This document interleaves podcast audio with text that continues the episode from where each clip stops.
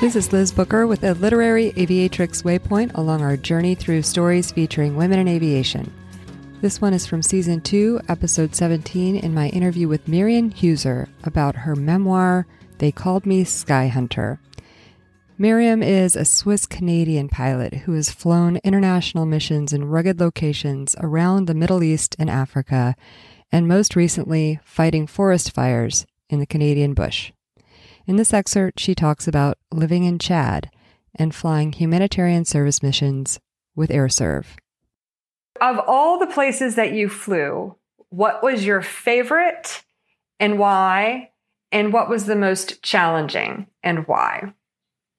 It's really hard to choose because I loved everything.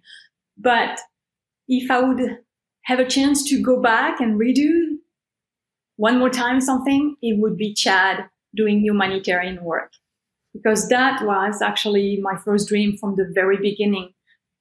Working for Air Serv was my first dream when I, even before I started flying, uh, when I was doing research, I've heard about them and like flying to help other people. It's just everything I wanted to do.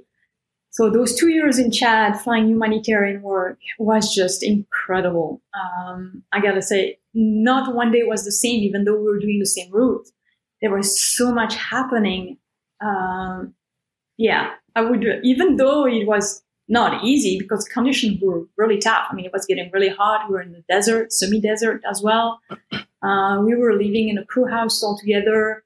Sometimes there was no water at all. Um, when it was before the rainy season, for the two last months of the dry season, the well was empty. So we would have to drive the truck on the other side of town with barrel to find some water. So we had each a, a bucket of water and that's all you get for the day. You can do whatever you want with it, but that's it. um, health wise, yeah, food was not always, you know, clean. Uh, there was a, we were three pilots for a good reason because there was most of the time one that was down with something. Yeah.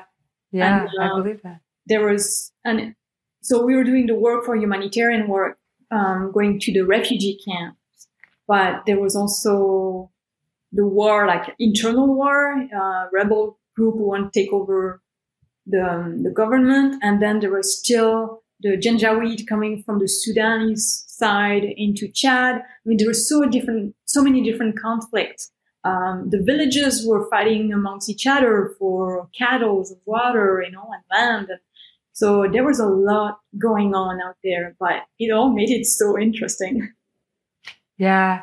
You know, you mentioned Air AirServe. I first read about Air AirServe in an, a Women in Aviation or an Aviation for Women magazine article in 2005, probably.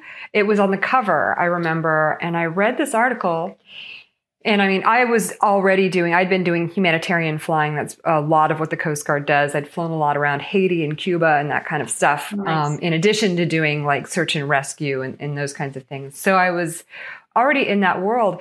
And it was reading that, I, I read that article at the time when I had the inception for my novel idea and it it it in, Air Serv inspired uh, uh, an aspect of the fiction that I'm writing right now um, in which one of my characters basically has her own nonprofit um, humanitarian flying service. So, awesome. so I just thought that was really cool too that you actually got to fly with them because I've always kind of followed them with fondness and even considered like spending some time with them for research for the book. But I've read so much about their work and many other um, you know organizations yeah. like them so yeah. yeah. it's been a few years that they don't have anything set up anymore uh, under Air Serv international uh, though the company still exists but they have Air Serv limited which is a branch of them uh, we're still in uganda in entebbe and they do maintenance and they still have cessna caravan they do fly uh, in and out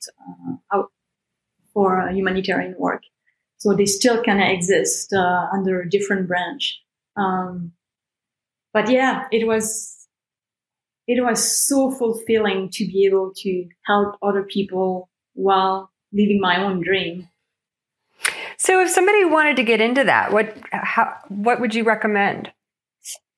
You know, the way I did, I just sent my CV, send my resume, contact them. I contacted so many company all over Africa, different organization until one day, you know, you get the call, you manage to get in. It's like,